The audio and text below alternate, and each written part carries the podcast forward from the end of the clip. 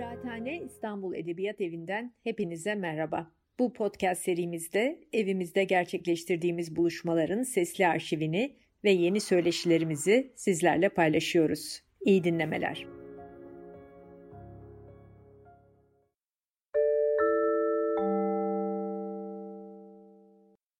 İyi günler. Ee, bugün Fatih Benlisoy e, konuğumuz yeni çıkardı, 2021 yılında çıkardığı Kapitalist Kıyamet e, Hapitus yayınlarından çıktı. E, kitap üzerine biraz söyleşeceğiz. Şöyle e, göstereyim ben.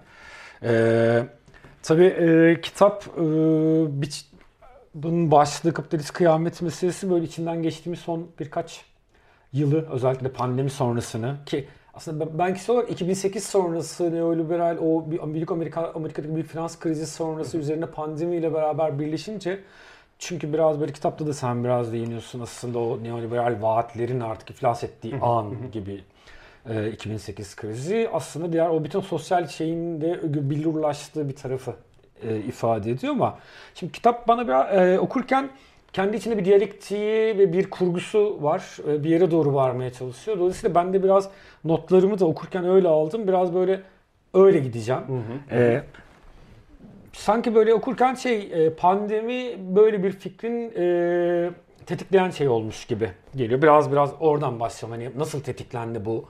E, bunu kapitalizmle bağlamak ve kapitalizmin e, yani sermaye mi dünya mı arasında bir tercih yapmaya doğru giden bir yere doğru bir metin yazmak nasıl ortaya çıktı? Ya pandemi kuşkusuz dediğin gibi pandemi biraz aslında kitabın yazılmasına yazılmasını mümkün kılan biraz da ortamı yarattı. E, pandemi sürecinde yani ilk döneminde bu izolasyon ortamı biraz şey mümkün kıldı böyle bir bu meseleye biraz daha derinden bakmayı belki mümkün kıldı ama pandemi tabii ki ben başından itibaren şey gibi görmeye çalıştım. En azından böyle gören insanları takip etmeye çalıştım. Yani aslında e, kapitalizmin müsebbibi olduğu ekolojik yıkım çağının semptomlarından bir tanesi pandemi. Pandemi böyle bir hani tarihin dışından e, bizim gündelik hayatlarımıza intikal etmiş bir dışsal faktör, bir yol kazası, bizim tarihsel gelişimimizle hiçbir alakası olmayan bir kaza falan filan değil. Doğrudan kapitalist mülkiyet ve üretim ilişkilerinin dolaylı ya da doğrudan bir sonucuyla karşı karşıyayız. Yani ormansızlaştırma, hayvan endüstrisi, bir dizi başka faktörle birlikte zaten uzun zamanda şey söyleniyor. Yani e, geç kapitalizmin bir süreklileşmiş pandemik tehdit e, ihtiva ettiği e, tartışması yapılıyor. Dolayısıyla evet pandemi e, içerisinde bulunduğumuz ve e, içerisinde bulunmaya maalesef devam edeceğimiz bu e, yıkım çağının diyebileyim ya da ekolojik çöküş çağının e, en belirgin, günümüzdeki en belirgin semptomlarından bir tanesi olarak görülüyor ama geriye de gidilebilir tabii ki. Yani 2008 büyük finans krizinin tabii ki bir tür neoliberal vaatlerin ortadan kalktığı, onların ne kadar zayıf olduğunun görünür hale geldiği falan bir e, başlangıç noktası olarak alabiliriz ama sanırım pandemi gündelik hayatlarımıza yarattığı akis itibariyle gelmekte olanın bir büyük işaretiydi. Biraz dolayısıyla çıkış noktası kuşkusuz pandemi. Peki e, şey dikkat çekiyor yani e, yatsımamakla beraber asıl olarak mesela hani kapitalizmin işte e, emek, insan ruhu, insan bedeni üzerinde yarattığı tahrip bunlara değinilmekle beraber ama odak noktası daha çok dünya üzerinde yarattığı. Şimdi genelde mesela bu tür metinler e, ağırlıklı olarak hani insan emeğinin sömürülmesi, insan bedeninin sömürülmesi ki dediğim gibi bunu dışlamıyor ama Hı. odağına bunu almıyor. Total olarak dünya ve dünyaya verdiği zarar. E, ilerleyen dakikalarda konuşacağız ama hani böyle bir hani odak olarak orayı alma, yani buna odaklanma Şöyle şöyle diyeyim yani Marx'ın aslında ikili vurgusu söz konusu. Biz çoğu zaman birincisini öne çıkartıyoruz ama Marx sürekli olarak e, zenginliğin iki kaynağı olan insan emeğinin ve doğanın ve toprağın doğanın yani e, değersizleştirilmesinden bahseder. Sermaye birikim süreci bu değersizleşmeyi yaratır. Dolayısıyla bu ikili odağı bir arada görmeye çalıştım ve kapitalist sömürü ve tahakküm ilişkilerini sadece artı değerin temellükü noktasında değil daha geniş bir perspektifte düşünmeye çalıştım. Zaten bunu hani kapitale Marx'a baktığımızda dahi Marx'ın esas itibariyle yaşamı değersizleştiren kapitalizm nosyonunun kapitalde çok baskın olduğunu görüyoruz. Yani Marx açısından e, kapitalizm sermaye birikimi sadece artık emeğe el konulması bir tür artık emek soygunundan başka aynı zamanda e, emekçilerin, insanların ve hatta insan dışı canlıların yaşam koşullarının çalınması vurgusu söz konusu.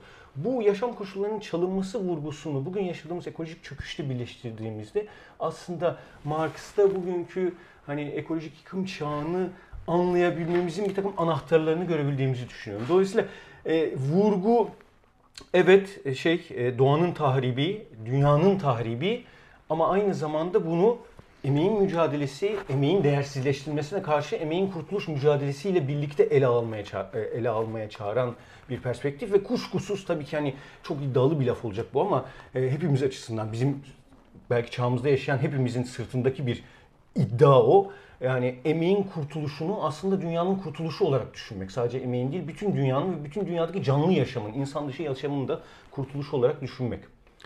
Peki, şimdi hazır biraz önce Marx'tan bahsetmişken e, bir tür milat gibi aslında kitabın başlangıç açısından. Yani bugün anlatıyor ama biraz böyle bütün referansını biraz e, işte Marx'ın e, sermaye ölü emektir ve onun vampir göndermelerinden yola çıkarak biraz oradan popüler bir popüler alana da e, geliyorsun. Bu mesela bu analoji senin mesela başka yazılarında da çok e, gördüğümüz bir şey. Yani e, ki bunu aslında Marksist literatürü takip edenler aslında Marksist kalemlerin bu tür analojileri yapmaya yatkın olduğunu bilir. Tamam Marx'tan beri de böyledir. Peki senin için ne ifade ediyor? Yani işte Marx'ın vampirlerini alıp oradan gerçek hani e, edebiyattaki e, vampirler dünyasına, zombiler dünyasına, sinemaya geçmek e, böyle sadece böyle güzel laf oyunları gibi değil. Hani teoriyi böyle e, bunlarla beraber anlatmak bir e, dil kolaylığı mı sağlıyor sadece yoksa aynı zamanda teorik bir al, ufukta açıyor mu? Ya kuşkusuz bir dil kolaylığı da sağlıyor. Onu atlamak istemiyorum. Yani kuşkusuz hani daha ne, nasıl diyeyim? E, ya bir tür şey ihtiyacımız var. Kapitalizm e, 1991 Sovyetler Birliği'nin yıkılışının işte 30. yılındayız. E, dolayısıyla kapitalizmin aslında herhangi bir bütünsel alternatif olmaksızın var olduğu 30 yıl geçti ve özellikle yeni kuşaklar açısından hatta bizler açısından bile kapitalizm bütünüyle alternatifsiz e, bir konumda. Bu alternatifsizliğin beraberinde getirdiği bir sorun var. E, Mark Fisher ben çok anlıyorum. Kapitalist gerçekçilik de diyor buna. Yani e, kapitalizmi bir alternatif düşünememek, kapitalizm dışı bir gelecek tahayyül edememek. Bu sıkışma şunu beraberinde getiriyor. Aslına bakılırsa kapitalizmin normalleşmesi, hatta doğallaşması, bir canavarlar söylemine başvurmak aslında Marx'ın o gotik dilini çünkü Marx çok kullanıyor bu yoğun olarak kullanıyor bu gotik dili. Bir canavarla diline başvurmak bir tür yabancılaşma efekti her şeyden önce. Yani dolayısıyla üsluba dair bir şey. E, kapitalizmin doğallaşmış canavarca toplumsal ilişkilerini e, açık etmek. Onları e, onların üzerindeki örtüyü kaldırmak. Bunların aslında ne kadar e, bu normalleşmiş, doğallaşmış toplumsal ilişkilerin canavarca karakterini serimlemeye çalışmak. Ben kitapta da aktarıyorum. Marx'ın daha kapitalin e, birinci cildin ön sözünde bahsettiği bir şey bu. Perseus'un miğferinden bahseder. Perseus bir miğfer takar canavarlar onu görmesin diye. Marx der ki biz artık miğferi kendi gözlerimizin üzerine taktık ve artık biz canavarları göremez haline geldik. Kendi işlevini canavarları görünür kılmak olarak tanımlar. Dolayısıyla bir üslup meselesi var burada kuşkusuz. Yani normalleşmiş, doğallaşmış kapitalist mülkiyet ve üretim ilişkilerinin canavarca tabiatını e, ortaya koymaya çalışmak. Bir. Bir ikincisi bundan bunun kadar önemli belki de o da şu yani e, kapitalizmin işleyiş yasasının aslında canavarca e, bir şey olduğunu ortaya koymaya çalışmak. Bunun için tabii ki Marx'a geri dönmek ve bu da tabii bir tür güler yüzlü kapitalizm olacağına olabileceğine dair daha mutedil, daha iyicil, daha e, emeğin değerini bilen, doğayı koruyan vesaire bu, bu şeylerle sürekli karşı karşıya kalıyoruz. Böylesi bir mutedil, iyicil, güler yüzlü bir kapitalizmin söz konusu olabileceğine dair yanılsamaları da daha baştan ötelemek açısından. Yani kapitalizmin canavarca tabiatını en başından kabul eden, onun işleyişinin bizatihi bir tür canavarlık olarak tanımlamanın önemli olduğunu düşünüyorum.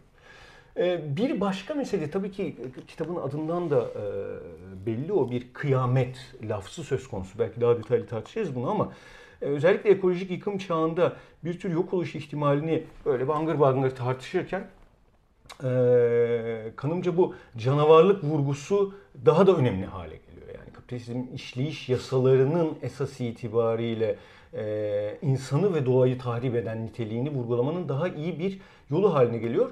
Son olarak şunu söyleyeyim. Tabii bu dönemde ben kitapta da bahsediyorum. Gramsci'nin çokça atıf yapılmış bir alıntısını ben de çok kullanmışımdır.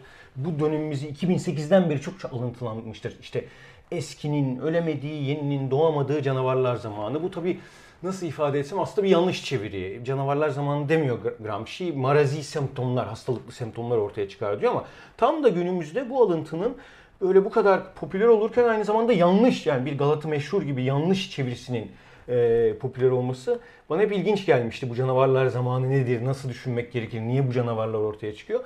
Aslında tabii şöyle bir niyet var bunda yani Marx'a dönerek yani kapitalizmin kendisinin bizatihi eğer aşağıdan bir karşı basınç olmazsa, bir karşı hamle olmazsa bitimsiz, sonu gelmez bir canavarlar zamanı olarak düşünülmesi gerektiği e, meselesini vurgulamaya çalışıyorum bu canavarlık söylemiyle. Vampir tabii çok öne çıkıyor. Vampir Marx'a da çünkü çok öne çıkıyor. İster istemez yani kurt adamdan daha çok vampirden bahsetmek zorunda kalıyorum ya da Moloch'tan daha fazla, büyücüden daha fazla vampirden bahsetmek zorunda kalıyorum ama o da biraz tabii Marx'in çok sevdiği e, esas itibar o dönemde çok yaygın olan bir e, metafor. Bir de mesela vampir popüler kültürde de aslında edebiyatta da sinemada da aslında bu bir, bir mesela hani fakir vampir yoktur genelde bu bir, bir burjuvaları hani en popüler hani izleyiciler açısından işte e, Alacakaranlık serisinde bile mesela hani kurt adamlar daha yoksul yerli halktır. Vampirler beyaz, pür beyaz ve burjuvalardır mesela biraz öyle bir tarafı da var aslında. Hani Marx'ın kastettiği olmasa bile sonraki ilerleyen dönemlerde metafor olarak da aslında gerçekten bir burjuvazi şeyine dönüşmüş durumda. Tabii vampir yani e, yani vampir çıkışı itibariyle üst sınıfa ait değil aslında. Yani 18. yüzyılın ilk çeyreğinde vampir hikayeleri Avrupa'ya ulaşmaya başlıyor ve aslında bizim yaşadığımız coğrafyanın Orta Doğu Avrupa, Balkanlar coğrafyasının folklorunda yer alan bir şey. Yunanca vrikolakas. Ama burada tabii vampirler daha çok köylülük sınıfına ait ama hızla şey olacak. Yani Batı Avrupa tahayyülünde ve sonra tabii gotik edebiyatta da vampir üst sınıfa böyle e, sınıf atlayacak bir yerde. Ve hep üst sınıf vampirlerle karşı karşıya kalıyoruz daha fazla. Ve senin dediğin gibi yani sadece aslında zengin değil aynı zamanda e, aynı zamanda güzel, aynı zamanda etkileyici, aynı zamanda yoğun cinsel cazibe sahibi falan filan bir vampir tipolojisi var. Aslında şu söylenebilir tabii ki vampir e, aynı zamanda e, sınıflı toplumun, kapitalist sınıflı toplumun e, toplumsal arzu ve korkularını tabii bir ölçüde yansıtıyor. Ben vampirle zombiyi bir arada düşünmeye çalışıyorum. Vampir bir yerden bizim sınıf atlama özlemlerimizi de çünkü herkes tabii ki ölümsüz olmak istiyor. Herkes e, vampir gibi güzel olmak istiyor. Hep genç kalmak istiyor. Vampir gibi güçlü olmak istiyor. Vampir gibi çekici olmak istiyor. Dolayısıyla vampir olmak istiyoruz tabii ki. Bu aslında bir tür sınıf atlamaya, sınıfsal statüsünü yükseltmeye dönük insanların arzusu. Zombi ise vampir bireysel, zombi ise kitlesel ancak kitle halinde var olabilen çirkin, yoksul, e, irrasyonel, kaba saba ne dersek diyelim, iğrenç vesaire. Tabii ki hiçbirimiz zombi olmak istemiyoruz. Zombi de aslında bizim sınıf atlamak değil, sınıfsal pozisyonumuzu kaybetmek, proletaryanın işte tırnak içerisinde kara kalabalıkların arasına düşmek korkumuzun bir ifadesi. Dolayısıyla ben sürekli olarak kitapta da biraz vampiri de zombiyi de zombiyi biraz tabii Frankenstein'in böyle bir tür bizim e, kolektivist çağımıza ne diyeyim işte kitle çağına uyarlanmış bir şeyi olarak düşünmeye çalışıyorum. Ee, ne derler bir evrimi olarak düşünmeye çalışıyorum. Dolayısıyla vampirle zombi aslında e, kapitalist sınıf toplumun bir tür ikili kutbu, birbirini tamamlayan, birbirinden nefret eden, birbirini ortadan kaldırmaya çalışan bir e, iki kutbu olarak düşünmeye çalışıyorum. Öyle en azından aktarmaya çalışıyorum. Peki biraz önce e, bahsetmiştin aslında böyle bir alternatif yokmuş gibi dünya hani kapitalizmin alternatifinin e, işte bazı filmlerde bazı şeylerde olmadığını dair. Şimdi e, kitapta da bahsediyor bunu kişisel olarak da merak ettiğim için e, şey yapıyorum. Şimdi mesela yakın dönemde işte başka gezegenlerin kolonileştirilmesine dair e, işte bir sürü şeyler işte Elon Musk'ın şeyi var işte Bezos'un var ve bu aslında e, bu kolonileştirme meselesi işte bu işte burjuvazinin ölümsüzlük arayışının da bir partisi kitapta buna da değiniyorsun biraz. Ee, biraz bunu da açmak isterim ben. Yani mesela bu dünyayı bitirip e, hani bu dünyaya dair hala yapılacak bir şeyler varken bu dünyayı bitirip e, başka bir e, mesela bunun 15 katı 20 katı maliyete bu dünyada harcaması harcanacağı maliyetini başka bir yere yönelme şeyini sen neye bağlıyorsun? Hani yalnızca böyle o büyüme iştahı çünkü ölümsüz mesela Elon Musk da biliyor ki bir sınırlı bir ömrü var yani hani bir noktada ölecek.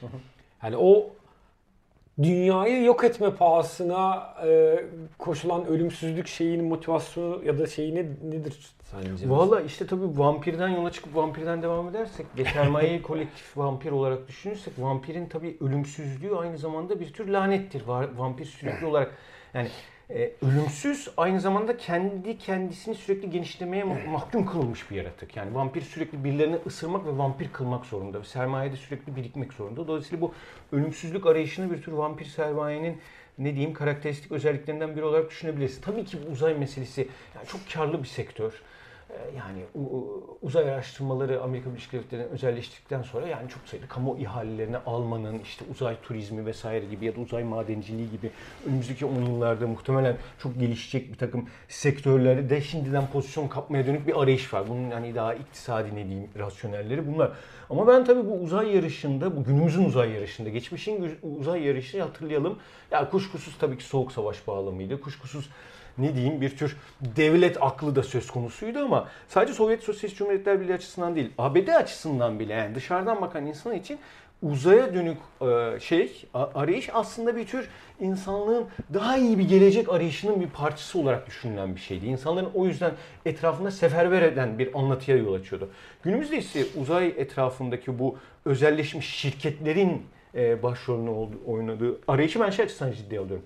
E, sermaye gerçekten öyle bir nokta gelebilir ki dünyayı tahrip ede de öyle bir noktaya gelebilir ki dünyayı fosası çıkmış dünyayı gerisinde bırakabilir. Çünkü biz hep şeyi düşünüyoruz. Yani kapitalizmin sınırları var. Sınırlar ne? İnsan yaşamı ve aslında işte doğa. Zenginliğin iki kaynağı. Bu iki kaynak olmazsa sermaye olmaz diye düşünüyoruz ama sermaye tabii öyle bir o vampir doğası itibariyle öyle bir bitimsiz birikime ihtiyaç duyuyor ki bu ikisini de gerisinde bırakarak bambaşka bir geleceğe yol açabilir. Bizim sorunumuz şu aslında yaşadığımız çağ bir tür şimdiye sıkışmış durumda. Geçmiş yok, gelecek yok. Şu var ama bir takım distopik geleceklerin hayaletleri üzerimize mus, şey mus, e, tasallut kuruyor. Üzerimize mus, e, musallat edilmiş. Yani e, dolayısıyla biz bundan 100 yıl sonra yaşanabilecek, belki 50 yıl sonra yaşanabilecek bir takım e, distopik gelişmelerin izlerini, emarelerini, gelişmelerini, başlangıçlarını günümüzde yaşamaya başlıyoruz aslında. Günümüzde görüyoruz. Ve e, ben sürekli olarak bu işte geleceksizlik meselesini kitapta da açmaya çalışıyorum. Hatta şeye başlıyorum yani bu günümüze has işte bu prezantizm dedikleri şimdicilik çok ciddi bir problem. Bunu kırabilmek için bir tür zaman meta, makinesi metaforuna başvurmaya çalışıyorum. Yani bir geçmişi kurtarmak yani geçmişte yaşanmış mücadelelerin anısını bugüne çağırmak, onları onlarla donanmak, onların stratejik tartışmalarıyla, onların coşkusuyla, onların enerjisiyle bir de geleceğe uzanabilmek yine zaman makinesiyle. Ama distopik bir geleceği değil, ütopik bir geleceği. O tabii e, esas tartışma konumuz o. Bizim geleceğimiz e, tıkanmış durumda ve sadece karşı karşıya olduğumuz bir takım distopik gelecekler var. Uzay yolculuk bu distopik geleceklerin bir başka emaresinden başka bir şey değil. İnsanlık durumunu terk etmek, mevcut insanlık durumunu terk etmek. Sermaye açısından, bugün açısından tabii ki bir hayal. Ama bir e, ama bir taraftan da hani ne derler bu e, e, adductio ad absurdum dedikleri yani saçmaya indirgeme. Aslında bir tür sermayenin mantıksal eğiliminin pekala dünyasız da bir kapitalizm düşünülebileceğini ortaya koymanın önemli olduğunu düşünüyorum. Çünkü şöyle düşünce hep yaygın oluyor.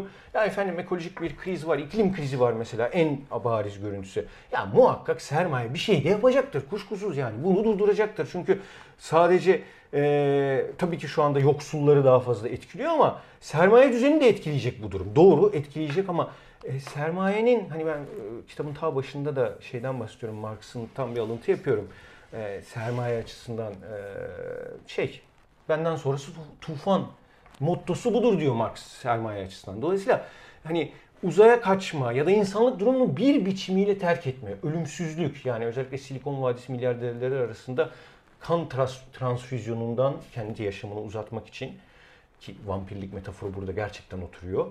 Ee, bunu yapanlar var. Şeye kadar kendi işte beynini ya da kişiliğini işte kompüte etmek, bir bilgisayara aktarmaya kadar uzunabilecek.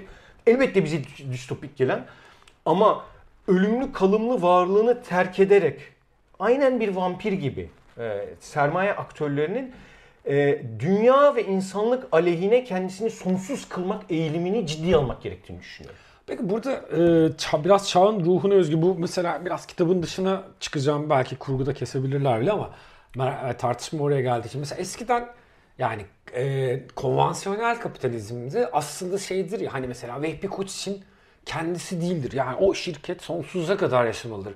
Ama buradaki figürler, bugünkü figürler bizzat kendi personalarını çok önemsiyorlar ve o personayı sonsuza kadar yaşatmak gibi bir şeyleri var? Sanki böyle bir şey dönüyor. Bu gerçi aslında tek tek insanların çoğunda da e, varmış gibi gelebilir. Ben mesela geçen işte Örümcek Adam izlerken e, aklıma geldi. Mesela şimdi videoya çekiyor şeylerini falan. Halbuki süper kahramanın olayı kamufle olmaktı. Mesela son dönemi süper yani kahraman filmlerine tabii. baktım. Kamu, mesela Avengers'larda falan artık kamufle değiller. Yani kameralar önündeler. YouTube videoları var, kendi siteleri var. Onu geride çevirmeye çalışıyorlar falan. Halbuki o soğuk savaş konseptinin hatta yeni dünya düzeni zamanında bile asıl numara görünmez olmaktı. Yani kahramanlık öyle bir şeydi. Şimdi kahramanlığın görülmesi isteniyor. Hani o şey kalktı artık. Biraz burjuvalarda da böyle bir hani büyük kapitalist şeylerde böyle bir cüret, cesaret e, tabii o cüret geldi meselesi acaba?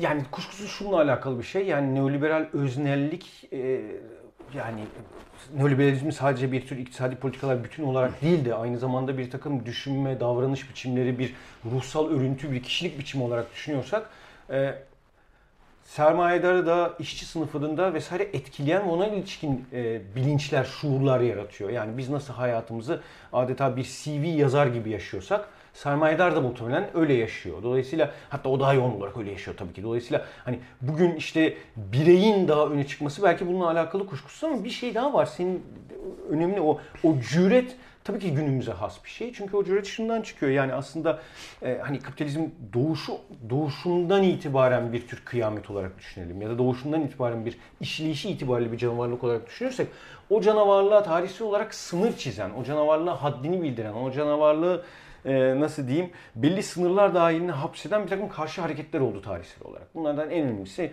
işte işçi sınıfı hareketi, 17 Ekim devrimi diyebiliriz ya da sömürge halkların mücadeleleri, ta Haiti devriminden başlayarak. Bu tip mücadeleler sürekli olarak o canavarlığı dizginlemeye dönük aslında hareketler. Canavarı alt etmeye mümkünse ama olamadığı takdirde dahi, alt edilemediği takdirde bile canavarı her zaman daha e, ne diyeyim daha haddini bilen bir türde davranmaya iten e, söz konusu karşı hareketlerdi. Bu karşı hareketlerin elbette şimdilik, e, elbette belli ölçülerde de olsa gerilediği bir dönemde yaşadığımız aşikar. Son 30 yılı böyle tanımlayabiliriz. Yani bir dizi işte e, günümüzü tanımlayan e, işçi sınıfının sınıf olarak eyleme kapasitesindeki erozyon, e, sosyalizmin inandırıcılık kaybı, itibar kaybı, bir takım tarihsel deneyimlerin e, yenilgisi vesaire gibi nedenle bir dizi yenilginin yükü hala sırtımızda.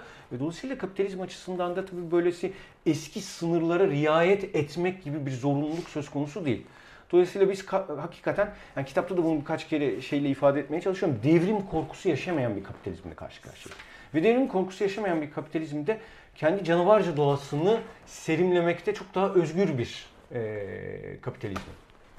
Peki Şimdi biraz böyle bugüne gelirsek bu pandemi e, yani kitabın temel motivasyonu. Şimdi mesela pandeminin ilk dönemlerinde böyle bir daha doğrusu belli anlarda insanlık bir durup ya biz neyi yaşıyoruz anı oluyor. Mesela hani tek tek bunu mesela e, ülkeler bazına indirdiğimizde işte Türkiye'de gibi gezi anında ya aslında hani biz ya bütün Kürt meselesini bu televizyonlardan izlemişiz deyip iki yıl sonra tekrar aynı noktaya gelmek.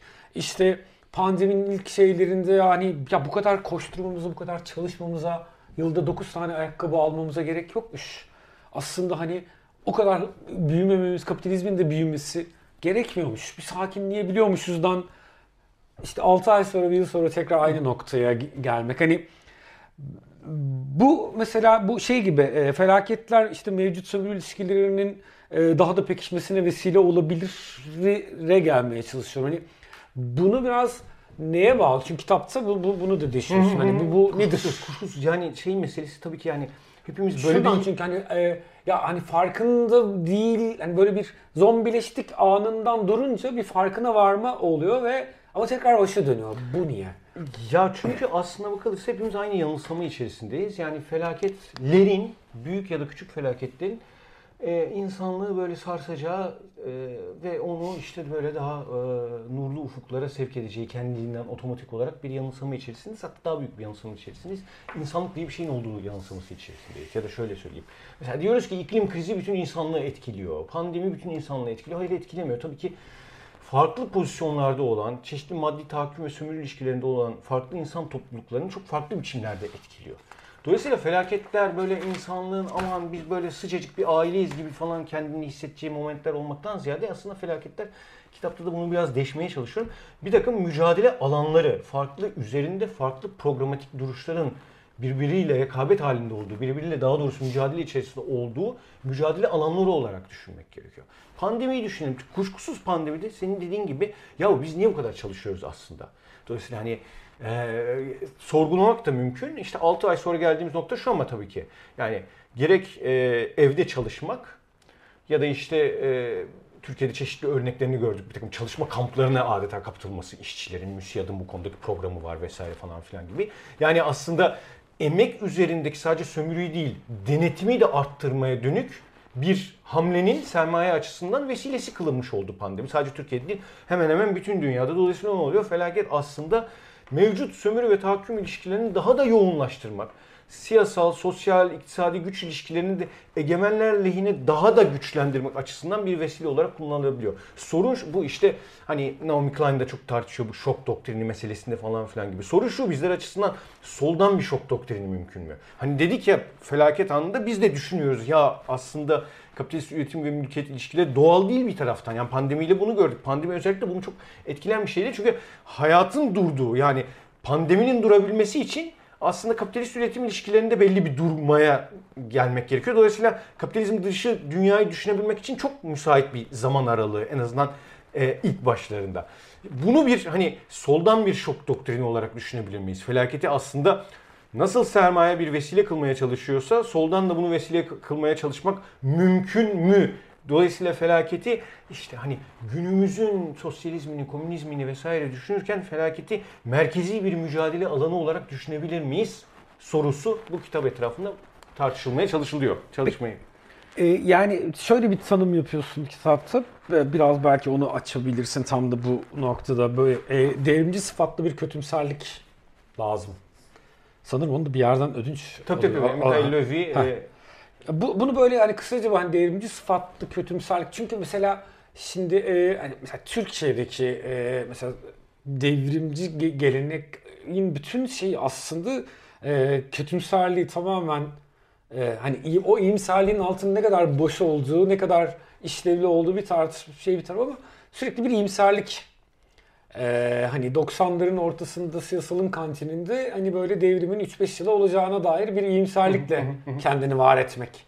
Hani olmayacağını bildiğin halde gibi. Hani e, bu kötümserlik meselesini biraz bir... Yani şey tabii tarihin safımızda olduğu şeyi, e, inancı insanı çok güçlü kılan bir şey bu. E, esasen bak, aslına bakılacak olursa e, sosyalizm açısından da her zaman söz konusu oldu bu iddia. Yani tarihin objektif yasalarının aslında bizim tarafımızda olduğu ve bir bir şekilde bir başka e, daha adil, daha eşit, daha özgür dünyaya doğru zaten yol almakta olduğumuza dair bir tür iyimserlik her zaman sosyalist hareketin içerisinde oldu ama yani bunun bu algının kırılması biraz Birinci Dünya Savaşı'nın hemen öncesi ve sonrasındadır. Yani şeyde ifade bulur. Rosa Luxemburg'un ya sosyalizm ya barbarlık ifadesinde yani tarihin Rosa Luxemburg söylememiştir bunu kuşkusuz. Yani Marx'a kadar geri dönebiliriz bunu ama en vurgulu olduğu bu ifadenin işte o dönemin yaş çünkü 1914-18 aralığında yaşanan o Birinci Dünya Savaşı adı verilen o işte e, emperyalist mezbaha ortamında bir başka ihtimal yani insanlığın ve dünyadaki canlı yaşamın topyekun yıkıma sürüklenmesi ihtimalinde pekala gerçekçi olduğu ve esas itibariyle bu ihtimale karşı durulması gerektiğine dair hani ne diyeyim nasıl ifade edeyim onu e, bir duruş şekillenmeye başlıyor ve sonrasında tabii başka e, benzer vurguları yapanlar e, söz konusu. Şu yani tarihin safımızda olduğu, tarihin zaten aslında çeşitli mücadelelere gerek kalmaksızın belki de olumlu sonuçlar vereceğine, verebileceğine dair o iyimserliğin aslında siyasetten anlamsız olduğu, siyasetten içi boş olduğu, tam tersi bizi tarihin felaketlerine karşı hazırlıksız bıraktığına ilişkin bir anlayışı ortaya koymak önemli.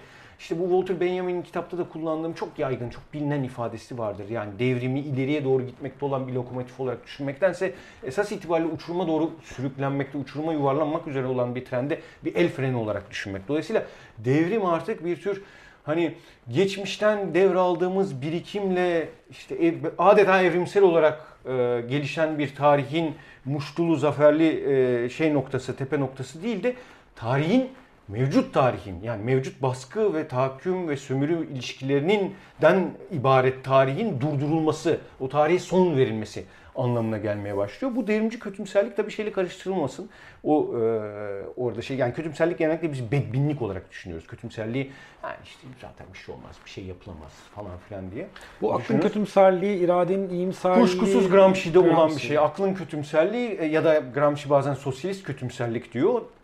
Tabii ki bu yani mevcut güç ilişkilerinin dikkatli değerlendirilmesi ve mevcut güç ilişkilerine iradi müdahaleler olmazsa Gramsci açısından o işte Bolşevikler, parti, partili müdahale, o dönemin stratejik tartışmaları bunları e, ne diyeyim böyle e, bugüne böyle birer şey reçete olarak almak anlamında söylemiyorum ama bir iradi müdahale olmazsa aklın kötümserliği ya da devrimci kötümserlik, devrimci sıfatlı kötümserlik mevcut güç ilişkileri içerisinde durumun e, sürekli olarak daha kötüye gitme ihtimalini ciddiye almamız gerektiği. Dolayısıyla aktivist bir e, kötümserlik bu. Bir şey yapmazsak her şey daha kötü ol, ol, olacak, olması muhtemel, muhtemel diyen bir kötümserlik. Burada şeyle karıştırmamak gerekiyor. Bizde tabii çok sık karıştırılıyor bu. İyimserlikle umutlu olmak arasındaki şey. İyimserlik aslında mevcut güç ilişkilerine, mevcut duruma ilişkin bir tahmin söz konusudur orada yani. Aslında biraz daha pozitif işte bardağın dolu tarafını görmek vesaire. Umut başka bir şeydir. Umut aslında mevcut güç ilişkilerinden de bağımsız olarak her şeyin başka bir şekilde olabileceğine olan inançtır. Dolayısıyla pekala umutlu bir kötümserlik de olabilir.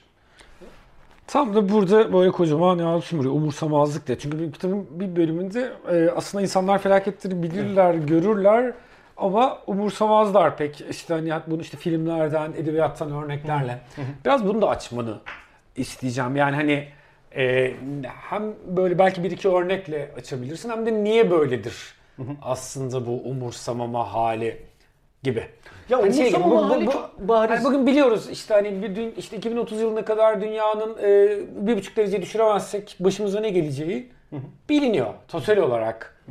E, Mesela bunun için mesela büyük işte buna zarar verenlerin harekete geçmesini beklemiyorum. Ama mesela hani diğerleri niye geçemiyor mesela? Hani niye normal işte İskandinav küçücük 11-12 yaşında bir kızın omuzuna yüklenmiş durumda bu yük?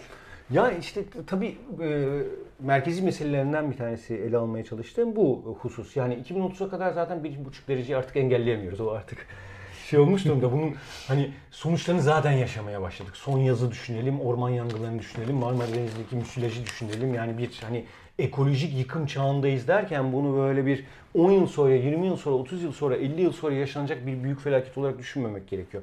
Biz her gün karşı karşıya olduğumuz birbirini tetikleyen bir felaketler zinciri içerisinde yaşıyoruz. Yaşamaya da alışmalıyız diyemeyeceğim ama bu hani mücadelemizi de bu felaketler silsilesi içerisinde düşünmek zorundayız artık. Neden tabii bir uyarıcı işlevi görmüyor bu felaketler?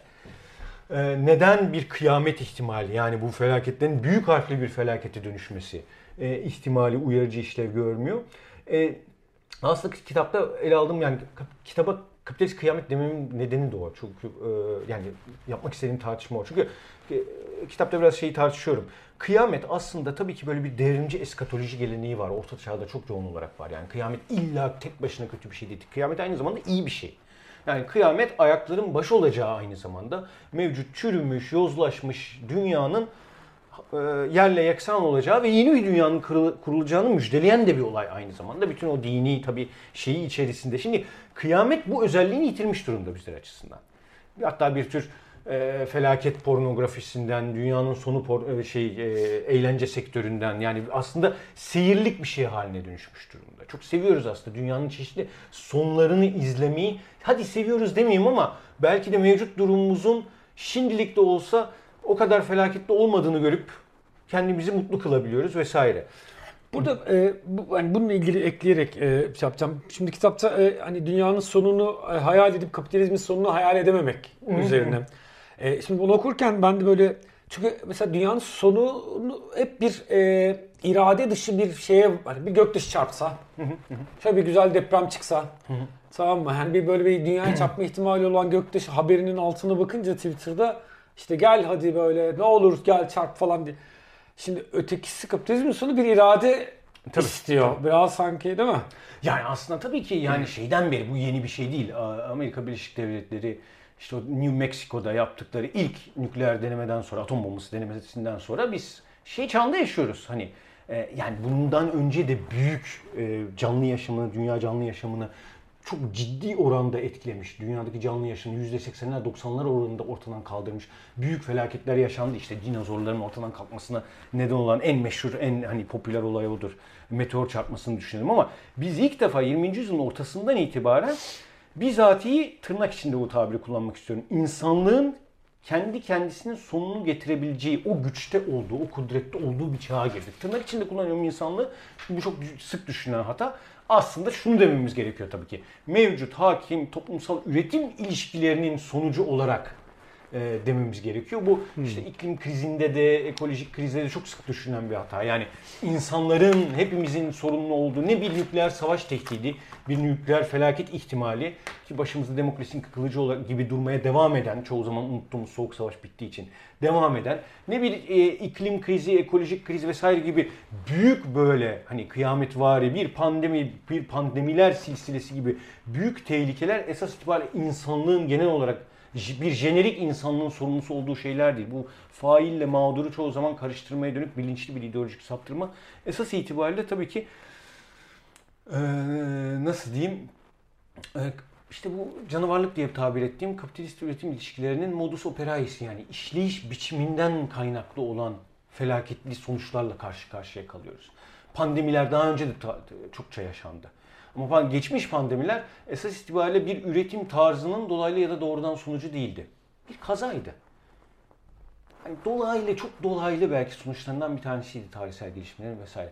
Bugün biz biliyoruz ki mesela önümüzdeki 100 yıl içerisinde böyle pandemik tehditlerle daha sistemik olarak karşı karşıya kalacağız. Çünkü doğayla kurduğumuz ilişkide yani doğayla kurduğumuz o şey ee, üretim ilişkileriyle dolayımlanan ilişkide bir sorun var. Ve o sorun zaten pandemik tehdit yaratıyor. Aynı şey iklim krizi için de söz konusu. Farklı çağlarda iklim değişimleri örnekleriyle karşı karşıya kaldık. Yani kara ölüm 14. yüzyılda aynı zamanda işte bir iklim değişikliği dönemidir. Ama bu bu iki faktör de aslında o dönemin üretim ilişkilerine yöreli olarak dışsal faktörlerdir. Bugün içsel faktörler. Yani iklim değişikliğini, iklim krizini de yaratan kapitalizm pandemik tehdidi de yaratan kapitalizm. Dolayısıyla kapitalizmi tartışmadan bir insanlığı tartışmak e, pek anlamlı gelmiyor. Kapitalizmi tartışmadan geleceği de tartışmak anlamlı geliyor. Ama hala şey noktasında olmaya devam ediyoruz. Senin andığın Jameson'ın o meşhur lafı Jameson'a atfedilen. Yani biz hala dünyanın sonunu düşünüyoruz. Dünyanın sonunu çokça düşünüyoruz. Dünyanın sonu karşısında bazen e, irkiliyoruz. Bazen şehvetle izlemeyi istiyoruz vesaire. Ama e, kapitalizmin sonunu tahayyül edemediğimiz o moment devam ediyor. Esas itibariyle bu ilişkiyi değiştirmek gerekiyor. Tamam da burada e, belki biraz şeyi konuşarak yani sen felaket o komünizmi diye yani felaket komünizmine ihtiyacımız var diyorsun ve e, o şok doktrini yani kapitalizmin şok doktrinini tersine çevirebiliriz. o silahı o el, onun elinden alabiliriz. Miz, miz. Miz ya. Evet, hani daha doğrusu hani bu bir şey. Bir hani felaket komünizmden kastettiğin şeyi böyle birkaç cümleyle açmak istiyorum. Bir de diğer o çok doktrini hikaye. Tersini anlatmak gerekirse felaket komünizmi tabii ki şey değil. Yani bu, bu da çok olmuştur solda. Yani hadi büyük felaketler yaşansın da biz böyle sosyalizme, komünizme geçelim. En klasik örneği şeydir.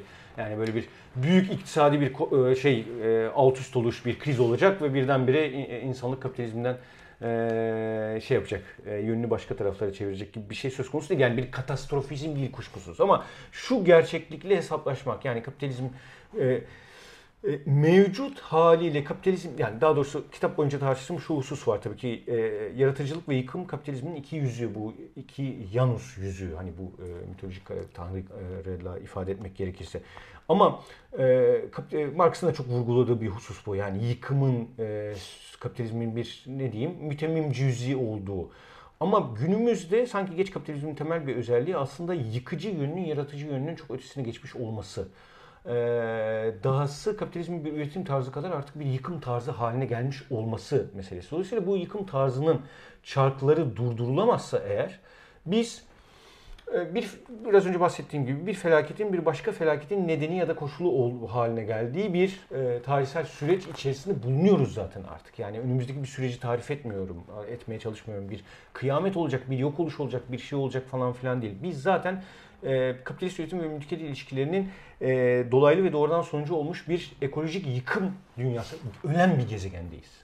Çok açık yani e, biyoçeşitliliğin hızla ortadan kalktığı, e, zaten işte yazın bir ölen denizle karşı karşıya kaldık. Marmara Denizi'nin ölümüne şahit olduk. Dolayısıyla ölen bir gezegende komünizmi düşünmek zorundayız. Ölen bir gezegende yeniden inşayı düşünmek zorundayız.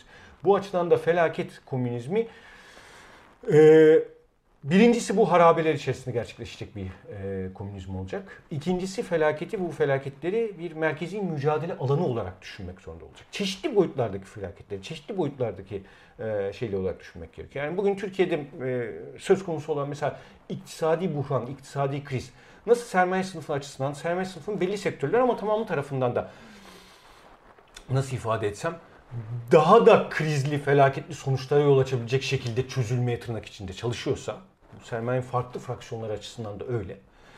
Ee, ekolojik krizde, iklim krizi de, pandemi de esas itibariyle ve başka karşı karşıya kalacağımız felaketlerde irili ufaklı esas itibariyle sermayenin, egemenlerin kendi hakimiyetlerini arttırma yönünde hamleleriyle e, sonuçlanabilir.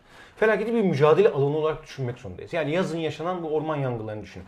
O orman yangınları içerisinde ya kolektif bir biçimde yangın söndürmeye çalışan işte belli bir örgütlülüğü olan köylülerin dayanışmasının e, programını e, ilerletecek.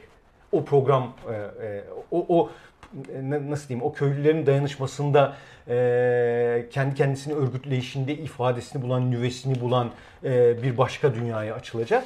Ya da işte yangını Kürtler çıkartıyor, yangını Suriyeliler çıkartıyor, göçmenler çıkartıyor diyen bir başka işte faşizan, faşist bir dünya anlayışı şekillenecek. Her felakette aslında iki dünya çatışıyor. Ve bununla biz daha çok sık karşılaşacağız. Dolayısıyla o felaketi bir merkezi mücadele alanı olarak bilmek ve o felaketi bir örgütlenme mücadele alanı haline getirmek. Bu tabii bir sürü araçta, kitapta biraz tartışmaya çalışıyorum yani bu karşılıklı yardımlaşma da olabilir. Çok geleneksel başka mücadele biçimleri de olabilir. Peki e, bir buna bağlı olarak e, kısaca cevaplamanı isteyeyim. Mesela şimdi e, kitapta e, so, hani Sovyet pratiğinin e, bir noktada hani e, bu alanı özellikle de ekoloji alanına bakışındaki iyi tarafları ama aynı zamanda o sanayileşmeye verilen aşırı önemle birlikte ta, yarattığı tahribattır da Sovyet pratiğini de e, eleştirdiğin yerler var. Şimdi mesela onu bir pratik olarak orada aldığımızda bugün dünyadaki e, başka türlü sosyalist hareketlere, partilere, e, oluşumlara da bakıyorsundur. E, genel olarak hem Türkiye'de hem dünyada bu ekoloji meselesinin dünya e, sosyalist hareketler, partiler tarafından kavranışını yeterli buluyor musun? Aciliyetinin, öneminin ve hatta belki senin de bahsettiğin gibi mücadelenin merkezi unsurlarından biri olarak inşa edilme noktasında ne durumda yani bu ufuk şu anda?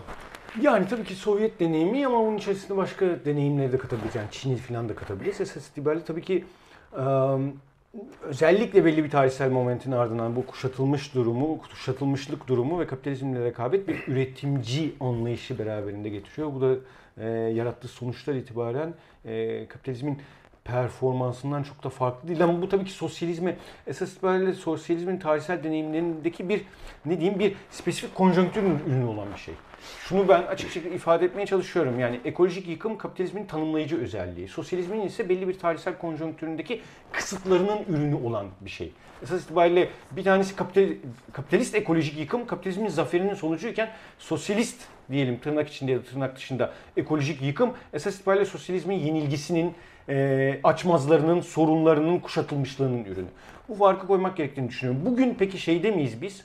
Ee, yani evet kuşkusuz yani sosyalist hareketler açısından bu ekoloji meselesinin ne kadar önemli olduğu, iklim krizinin, ekolojik krizin farklı veçelerinin ne kadar önemli olduğuna dair bir bilinç kuşkusuz çok gelişmekte, gelişiyor ama hani yeterli mi? Henüz değil tabii ki. Yani karşılıklı değil aslında.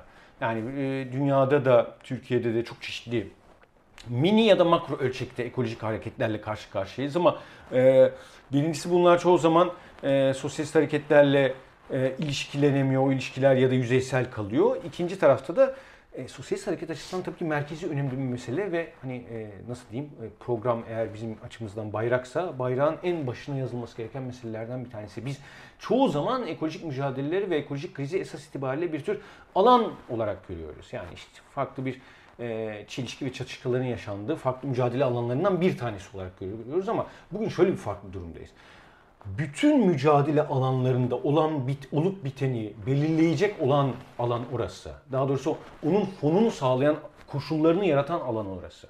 Nasıl bir gezegende yaşadığımız, nasıl bir gezegende yaşamak istediğimiz, o gezegende o gezegenin ne kadar sıcaklığı olduğu, ne kadar suyu olduğu, ne kadar ısısının olduğu vesaire vesaire, ne kadar yangının olduğu, ne kadar şey olduğu. Geçen yazı yani 2021 yazını düşünelim. Ege ve Akdeniz'in önemli oranda yandığı yazı.